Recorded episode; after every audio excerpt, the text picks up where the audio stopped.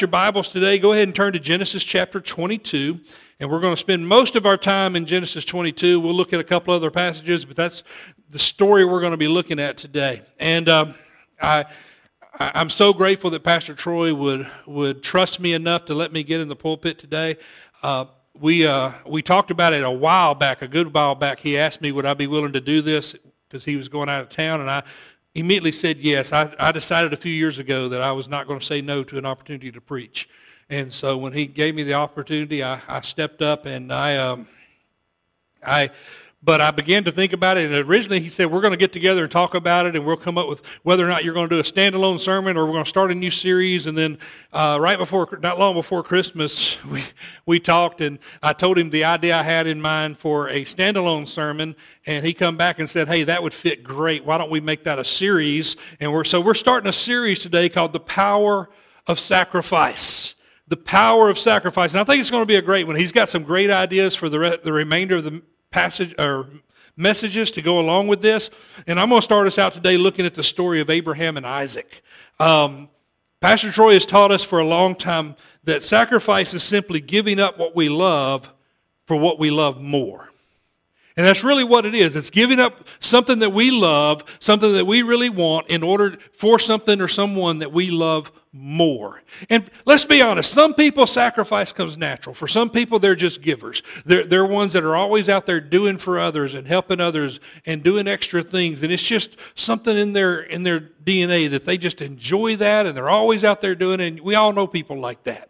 And then there's others that really struggle with sacrifice. They feel like they're giving up part of their identity or they're giving up something that's special to them or they or, or maybe they're losing some of their some of their control if they're sacrificing for someone else. Um, but the truth is this, it's very simple. When we sacrifice, we're simply giving the best of ourselves to become even better. That's what we're doing.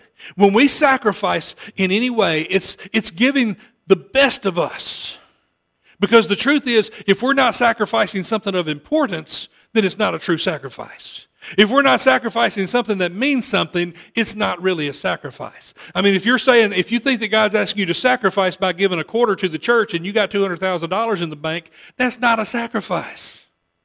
That's not the way it works. If you think He's asking you to sacrifice by giving up an hour and 15 minutes on a Sunday morning to worship, and that's the only time you spend with Him, that's not a sacrifice.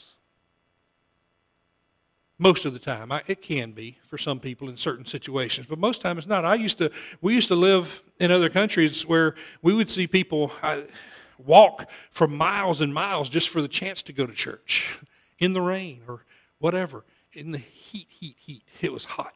Um, the first time I ever went to Brazil, as a matter of fact, I went on a mission trip and we built a, a schoolhouse that was going to be used as a school and a church. There was a group doing that. I was doing evangelism, and and I. Uh, the last night there, we dedicated the building and it was raining cats and dogs. It was terrible. And yet I watched people walk for miles and miles in the rain to come and be there in that building just for the opportunity to worship. And for many of us, it's hard to get here on a Sunday morning when we drive in a heated or an air conditioned car. It, it, it's, it's amazing to me. But sacrifice is dependent on where you are, what you have, what you're able to do. Sacrifice is always something more than, than what you think you can do. Um, today we're going to be looking at the biblical account of Abraham and Isaac. And, and we're going to see where Abraham is actually asked by God to sacrifice his only son physically, take the life of his son as a sacrifice. And a lot of people have problems with this story because they're saying, why in the world would God ask somebody to kill their own son? And I understand that. But I want you to follow the story through to see what happens because there really is a point to it. There really is a reason for it. And in the end, it all works out. Okay? So trust me on this. Um, but we're going to be looking at that. So if you're in Genesis chapter 22, I want us to look at sacrifice today and what happens when God asks for a sacrifice. What happens when God asks us for a sacrifice? There's four things I want us to see today about when God asks for a sacrifice. So first look in Genesis 22 in verse 1. It says, sometime later, God tested Abraham. He said to him, Abraham, here I am, he replied. Now, I want to stop there and just point out that when God asks for a sacrifice, it could be a test. Okay? In this case, God tells us at the very start of the story, this is a test for Abraham. Now, Abraham didn't know it was a test. Abraham just knows that God's speaking to him. Abraham just knows that he's being asked to do something that's kind of radical. It's something that's kind of crazy. And it doesn't make a lot of sense when you know who Isaac is in comparison to the story of the Hebrew nation and, and to the story of bringing Jesus to earth. This story of Isaac parallels the story of Jesus and Calvary so very well. There's so many similarities in the stories, and we're going to look at some of those as we go along. But in this case, I want you to understand that sometimes it's a test. And sometimes God tests us so that we can know that we have what we need and we can trust Him that He always has what we need when the test comes along. Sometimes it's confusing. Is it a test or a temptation? Well, here's the thing God doesn't tempt us, but he does test us. As a matter of fact, in James chapter 1, verses 3, 13 through 15, it says this When tempted, no one should say, God is tempting me, for God cannot be tempted by evil, nor does he tempt anyone. But each person is tempted when they are dragged away by their own evil desire and enticed. Then, after the desire, has conceived, it gives birth to sin, and sin, when it is full, full grown, gives birth to death. This passage teaches us again that the wages of sin is death. Sin always leads to death in some way. And but it's saying that if you're being tempted to do something bad, something that's going to break the law of God, something that's going to break the heart of God, something that's going to dishonor God, then it's not God testing you. That's a temptation that you need to avoid, you need to run away from.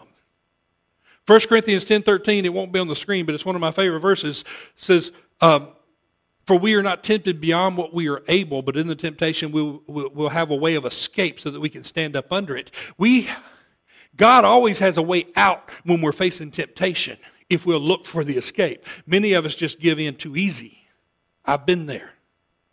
But in the case of God testing us, it's not a temptation to do something evil. It's a test that's seeing, will we do what's right?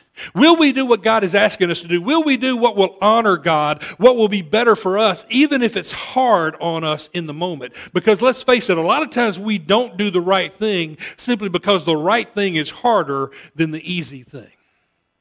And that's true in many parts of life.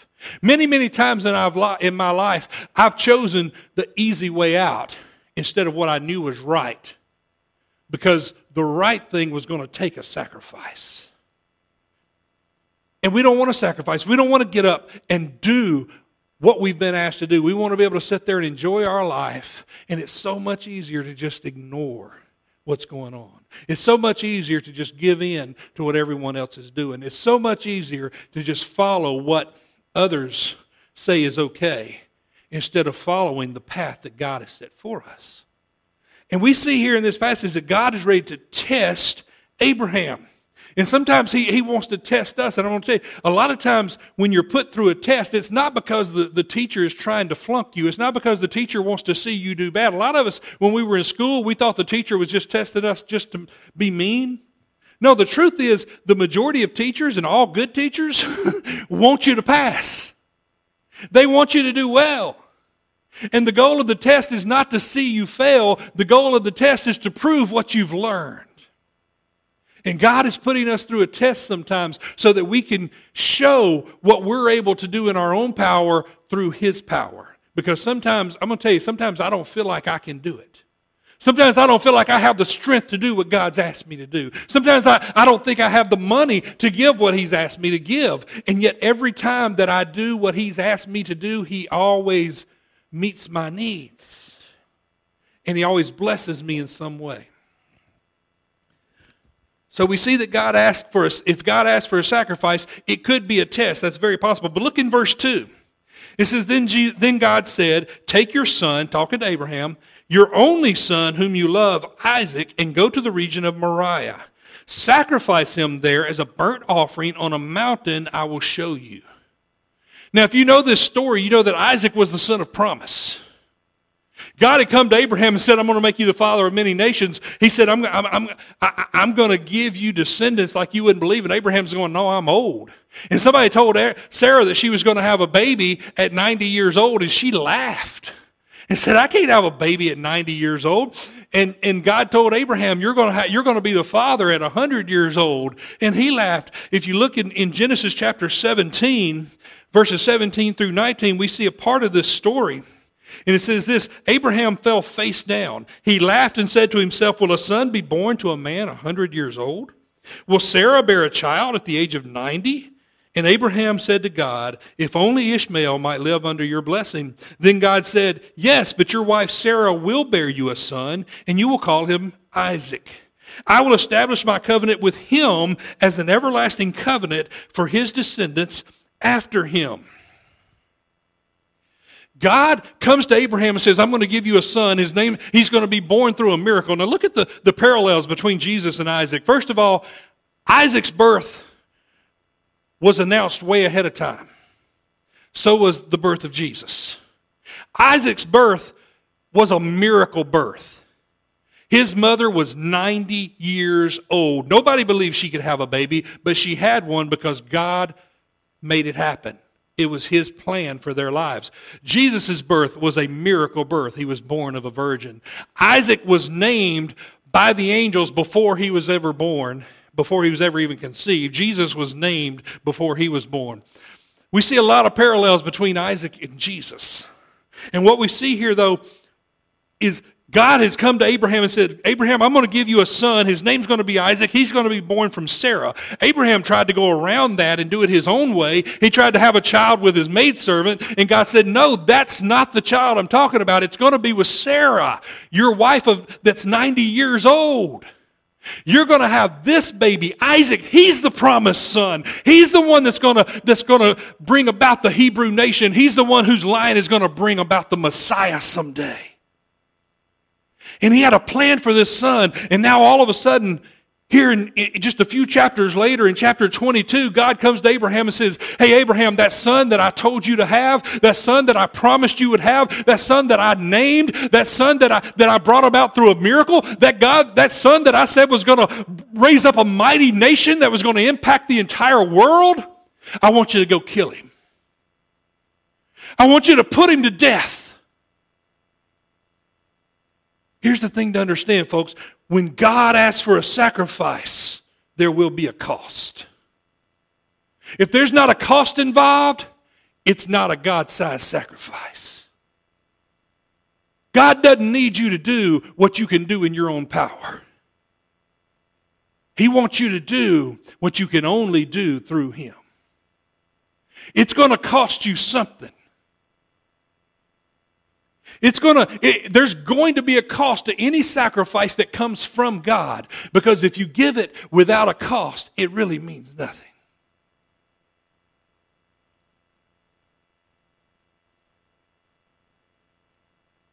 They got there and, and God said, He said, Abraham, I want you to go to, to Moriah, and there there's going to be a hill that I'm going to point out to you.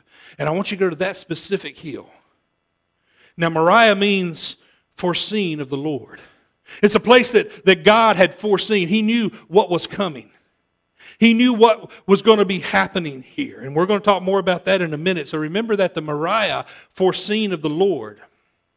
See, here, here's the thing about this the hill that they chose in Moriah to sacrifice Isaac is the very same hill that Jesus would die on that we now know as Calvary. God had foreseen, He already knew that the place he was choosing as a sacrifice was the place that was going to be the ultimate sacrifice for you and me.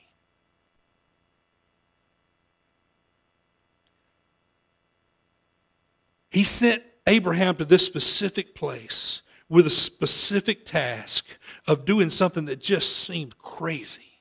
Now, I don't know about y'all, but I've done some crazy stuff in my life. And I've actually done some of it because I, I knew God was telling me to do it. I've done some of it just because I'm stupid but I've done some crazy things. And I've, I've been out there and there's been, I've had a lot of friends in my life. Matter of fact, here a few years ago, I found one of my high school annuals, yearbooks, and, and was reading through the, where people write in it. And it blew my mind how many people would say, said, one of the craziest guys I knew, to my craziest friend, to a really crazy guy. And I was like, was I really that crazy in high school? And then you get together with a few of them and they start to tell stories. And I think, oh, wow, I forgot I did that. But here, but but when I was in high school, my junior year in high school, the summer between junior and senior, is when I became a Christian. That's when I got on fire for Jesus, and I began to go around and do some kind of crazy things. And I would go around and share Jesus with people. I would go to parking lots where kids were just hanging out, walk up to their car, start talking to them. Next thing you know, I'm asking them, do they know Jesus? Um, I would go to the mall with some of my friends, and we would stand up. I would stand up on one of the little platforms in the middle of the mall, a little wall thing or whatever, get everybody's attention and just start singing. And my friends would sing with me. And then when people would gather around to hear us sing, we'd stop and share the gospel real quick. We would go to restaurants on Sunday night after church, and back then I, li- I grew up in Olive Branch, moved away, came back a few times. But growing up in Olive Branch, we didn't have anything. We had Sonic, Dodge Store, and a barbecue place, and a really good little place in Old Town that made the best burgers, but it hadn't been there for a long, long time. But and then we had Big Star and Food Rite, which are only two grocery stores, and they were both pretty small. But people would drive around. Teenagers would just drive around town. And if you wanted to find anybody on a Friday or Saturday night, because we didn't have cell phones, if I was running late going home, I had to actually go up to a payphone or go to somebody's house and say, Can I borrow your phone to call my mom? Because if I'm one minute late, I'm in trouble. But if I at least call her and say, I'm on my way, I may get a little grace. and we would do that. But if you want to find somebody, you go set it Sonic. And they're eventually going to drive around Sonic. And when they do, you flag them down and you can talk to them. But we would go, because we didn't have a lot of places to eat here in Olive Branch, we would drive into Memphis and go to Wendy's or Taco Bell or McDonald's or whatever. And, and when we would get through eating, I would start singing, and all of my youth group that went with us would join in, and we'd start singing. And next thing you know, there were people calling our church saying, Where's that youth group going to be this week? We want to go hear them sing. And people would show up at those restaurants just to hear it. And we would always share the gospel. It seems kind of crazy to do that, seems kind of radical, but yet we saw people come to Christ. And I honestly felt at the time this was something God was leading me to do. I don't tell other people to go do it because if God doesn't tell you to do it, you're just silly. But if God asks you to do it, there's going to be a cost. When my, I've got two sons. They're both grown now. They don't even live at home anymore. But the oldest, the oldest one is still a wrestler. The youngest one was for quite a while, he hadn't done it in a while. Uh, he may or may not go back. We'll see. But the oldest one when he first started wrestling, I wasn't sure about it, but we went to every little show that he would do, and all of them were here local, so it was easy. There was one that was like two hours down 55 that we would go to about once a month, and it didn't seem that bad. Well, then he, he started going up to this place in Union City, Tennessee that was a two and a half hour drive. We would get up on Saturday morning, go through McDonald's and get some breakfast, get to Union City and buy some lunch, and and they would work out, and, or I, we would get to the place and they would work out, and I'd go get some lunch and bring it back, and then that night we would hang out for the show, and and we would still. I'd go buy everybody dinner afterwards, and we would drive back home. I'd get home at three or four o'clock in the morning a lot of Saturday nights, and be here at seven thirty on Sunday morning. And there's been numerous times since then that we've driven to, I've driven home from Chicago or Cape Girardeau, Missouri, or, or up in, uh, I don't know, several places, East Tennessee, all kind of different places where I've taken my son's places and then I've driven home with them so that they didn't have to go alone and got, got no sleep or very little sleep and was here the next morning. It was a sacrifice. It cost me something. It cost me money. It cost me time. My Saturdays were taken. It cost me, it cost me a lot of things. But you know what? It brought me so much joy. And it paid off because my oldest son now is making a good living doing what he loves. He's living out his dream. But when God asks for a sacrifice, there's going to be a cost. And we have to weigh that cost and say, is it worth it? And if God's the one asking, can I tell you, folks, it's always worth it. It's all about who do you love more? What do you love more? Do you love that little activity that's keeping you from doing what God wants you to do, or do you love God more? Do you love that money that you're holding on to, or do you love God more? It's going to cost every time that God asks for a sacrifice. But let's look at what else. They, there's, there's a few verses here where they get there, and, and Abraham says, We're going to go on ahead, and he tells the other people that are with him to stay there. And then look at what happens in verse 6. It says, Abraham took the wood for the burnt offering and placed it on his son Isaac. And he himself carried the fire and the knife as the two of them went on together. Now, let me point out here here they are, and they're about to go up this hill. Abraham's got his son with him. I, he puts the wood for Isaac to carry that's going to be the wood to burn him. And Isaac's carrying his own wood for his own altar up the hill, the same way Jesus carried his own cross. up that same hill. And there's Abraham, and Abraham's got some fire because they didn't have big lighters back then. So he's just got a torch that he's carrying with him so they'll have some fire, and he's got a knife. And there they are walking up the hill together. And then what happens? In verse 7, Isaac spoke up and said to his father Abraham, Father, yes, my son. Abraham replied, The fire and the wood are here, Isaac said, but where is the lamb for the burnt offering? Here's Abraham's son saying, Hey, Dad, I see you got fire. I see you got a knife. I got some wood. What you planning on killing? he, he had been around his dad for enough years that he knew what a sacrifice was. He knew what it meant to worship in that day. He knew that there was something missing from this scene. And he's asking the question. He's probably getting a little nervous. And then he went on in verse 8. Abraham answered, God himself will provide the lamb for the burnt offering, my son. And the two of them went on together. Abraham knew that God was going to provide something in some way, and I'll talk about that in a minute. In verse 9, when they reached the place God had told him about, Abraham built an altar there and arranged the wood on it. He bound his son Isaac and laid him on the altar on top of the wood. Now, folks, understand this. Abraham at this point was well over 100 years old. He was 100 when Isaac was born. Most people tell this story that Isaac was a little child, and that's kind of how I referred to it in the first service, even though I didn't say exactly how old he was. And then somebody came up to me during, in between services and let me know that they looked it up. And a lot of historians and, and scholars believe that actually Isaac was probably in his early 20s at this time. Now, I don't know if that's true or not. If you read the passage, it doesn't tell us how much time had passed. But we do know that Isaac was old enough to carry his own wood. So he was a strong, whether it was a little kid or a teenager or even now at this point, basically a grown man. Here's the thing if he wanted to get away, he probably could have knocked his dad down, who was a 100 and something years old, and ran, and his dad probably couldn't have caught him. I remember when I was a kid, one time my mom wanted to whip me, and I took off running and she couldn't catch me and i was so proud of myself i just stayed outside until 4.30 that afternoon when i heard daddy pull in. I didn't run from daddy. It was not a fun afternoon. It was fun up until daddy got home. But the thing is isaac probably could have got away if he really wanted to but he didn't. What happened? He laid there because he trusted his father. He knew his father wanted what was best for him and look at verse 10. Then he reached out, talking about Abraham, reached out his hand and took the knife to slay his son. But the angel of the Lord called out to him from heaven, Abraham, Abraham! Here I am, he replied. Do not lay a hand on the boy, he said. Do not do anything to him. Now I know that you fear God because you have not withheld from me your son, your only son. Abraham looked up, and there in a thicket he saw a ram caught by its horns. He went over and took the ram and sacrificed it as a burnt offering instead of his son. So Abraham called the place the Lord will provide, and to this day it is said, On the mountain of the Lord it will be provided.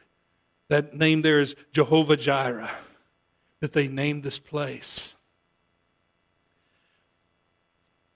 See, Abraham at this point was confident that God was going to provide in some way. This was the son of promise. This was the son of destiny. This was the son that was going to bring about the Hebrew nation and the Messiah. This is the son that Abraham had been waiting on, and now he has, and God is saying to go and slay him. And Abraham is confident that God is going to do something, even if it means he's got to bring Isaac back from the dead. Matter of fact, we find out in Hebrews 11 19, it says, Abraham reasoned that God could even raise the dead, and so, in a manner of speaking, he did receive Isaac back from death. Abraham believed in his God. He knew that God was a God of truth. He knew that God was a God who kept his promises. He knew that God was a God of provision. And here's the thing to remember, folks. When God asks for a sacrifice, he will provide. If he's asking for a sacrifice, it's not because he's trying to get what you've got. It's because he knows he has more in store for you than you ever imagined, and he will provide the sacrifice that he requests. Whether it's money, time, talent, helping out someone, whether, whether it's a relationship issue, whatever it is, if God asks for a sacrifice, he's going to provide what you need my main ministry here at, at, City Church is I'm the media director.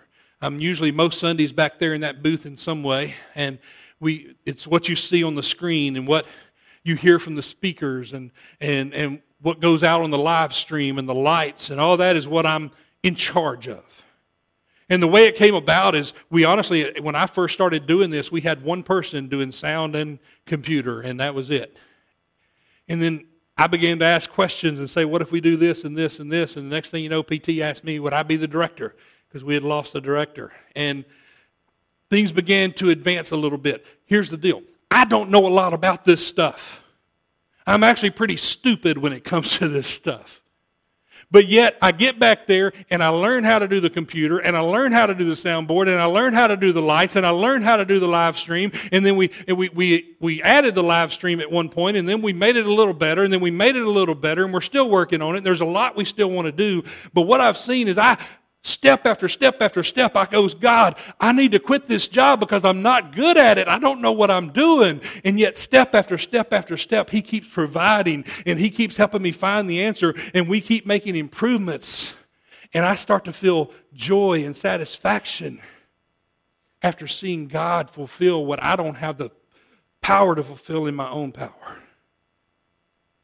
If He asks you to sacrifice, and that is a sacrifice sometimes, there's some Saturdays I'll be up here for six to eight hours on a Saturday working on things and getting things set up right.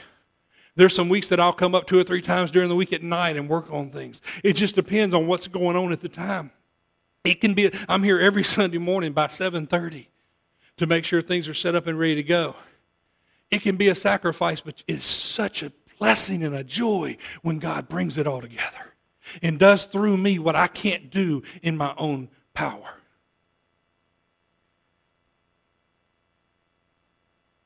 Remember that Moriah means foreseen of the Lord, and here Jehovah Jireh means the Lord will provide. And all of a sudden, God came to this hill and said, This hill that was a place that was known as foreseen by the Lord, and he knew that someday it was going to be the place of Calvary.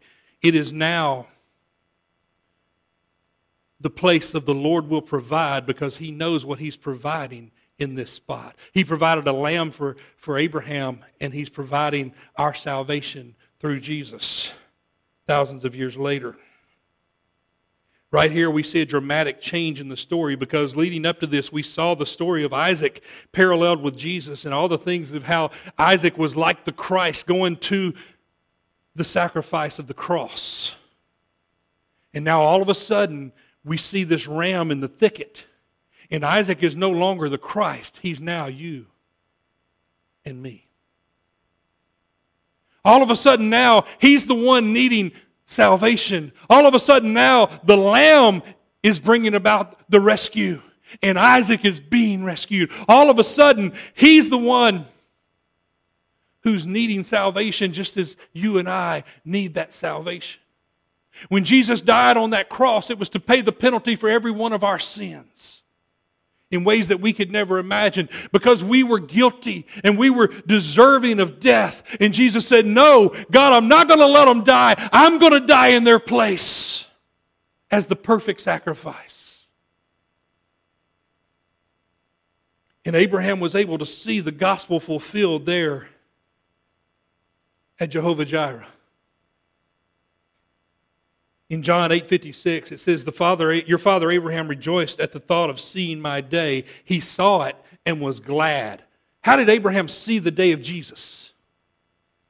He saw it on the mountain there in Moriah as he saw what happened with his son in that ram. In Galatians 3:8 it says scripture foresaw that God would justify the Gentiles by faith and announce the gospel in advance to Abraham. The gospel was announced to Abraham in advance when he stood on that mountain and he saw the sacrifice of what was happening and he named that place Jehovah Jireh and he knew that there was a Messiah coming someday.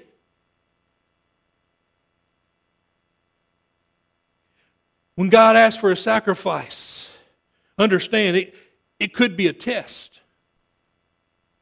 Understand when God asks you for a sacrifice, there will be a cost. And understand when God asks you for a sacrifice, He will provide. No matter what's going on, no matter what it is, no matter how big of a sacrifice it seems, He will not ask you for that sacrifice if He's not going to provide. And then there's one fourth point. If you keep reading with me in Genesis 22, starting in verse 15, it says, The angel of the Lord called to Abraham from heaven a second time and said, I swear by myself, declares the Lord. Isn't that awesome? God can swear by himself because he's that awesome. He's that powerful. I swear by myself, declares the Lord, that because you have done this and have not withheld your son, your only son, I will surely bless you and make your descendants as numerous as the stars in the sky and as the sand on the seashore. Your descendants will take possession of the cities of their enemies, and through your offspring, all nations on earth will be blessed because you have obeyed me. Jesus this is, this is one of those things that, that God is coming to Abraham and he's saying, Abraham, because you did what I asked you to do, you've proven yourself worthy. You passed the test. And now I'm going to bless you more than you ever thought possible. Because you trusted me, I'm going to bless you. Jesus said in, John 14, 15, if you love me, obey my commandments. That's part of the process. Do you really love me? Then do what I ask you to do because you trust me as your father. The same way Isaac trusted Abraham to lay on that wood, knowing that his dad had his best interest at heart. Trust God when he asks you for a sacrifice because he's got the end planned out. He knows what it's going to be, he knows what it's going to do. Why did God provide for Abraham? He provided because Abraham was willing to give back to God what God had already provided Abraham. See, here's, here, here, here's the fourth point, and this is so important. I want you to understand that when when God came to Abraham and said, I want you to sacrifice your son, God wasn't after Isaac, God was after Abraham. When God came to me and asked me to move out of the country, He wasn't trying to get me to be in another country to learn another language and just help a few people. He was trying to get my heart. When God comes to you for anything and asks you to sacrifice in some way, it's not the sacrifice He needs. It's not the sacrifice He wants. It's not the sacrifice his, He desires. It is you that He desires. When God asks for a sacrifice, He wants you more than the sacrifice. Heard a story years ago from a preacher long, long time ago about a, a father who, who took his son to McDonald's and he bought him his son a large French fry and the son was eating them and dad reached over to grab a few and the son smacked his hand and said, No, those are mine. And dad got upset. He said he started thinking to himself, going, Does he not know that I paid for those fries? Those are actually mine. Does he not understand that if I want to, I can take them away and he won't get any? Does he not understand that I got enough money in my pocket to go back there and buy every fry they have in this building and bury him in fries if I want to, or I can go buy my own fries? I don't need his fries. And see, sometimes that's how it is with God. We forget. When he's asking us for a sacrifice, it's not because he needs what we have. It's because he wants to bless us more with things that we can't even see. He's after your heart. He's after who you are. And when God comes to me and says, DeWiddle, I want you to sacrifice for your family. I want you to sacrifice for the church. I want you to sacrifice for my kingdom. It's not because he's after my time or my talent or my money. He's after my heart. He wants me to be better. He wants me to trust him more. When God asks for a sacrifice, He's after you. It's time that we learn to trust God. It's time we learn to love God more and recognize that because of Calvary, there shouldn't be any selfishness. Because of Calvary, there shouldn't be any fear. Because God has what we need. See, the truth is, if He's asking for something, He's already given it to you, and you can trust God with anything He's given to you. Anything God's given to you is not going to break, it's not going to run out. It's not going to disappoint. You, don't, you won't have to send it back on Amazon and tell them you want to return it. Whatever God's given to you, He's given to you for a reason. And He wants to bless you with it and through it. If he asks for a sacrifice, understand you are his goal. You are his desire.